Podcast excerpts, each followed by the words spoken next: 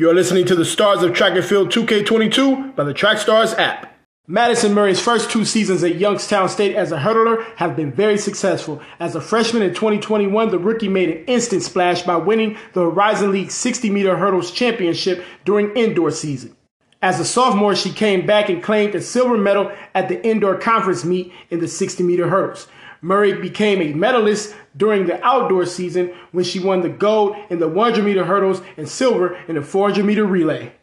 Thanks for listening to the Track Stars App podcast presented by Winners Only Podcast Collection.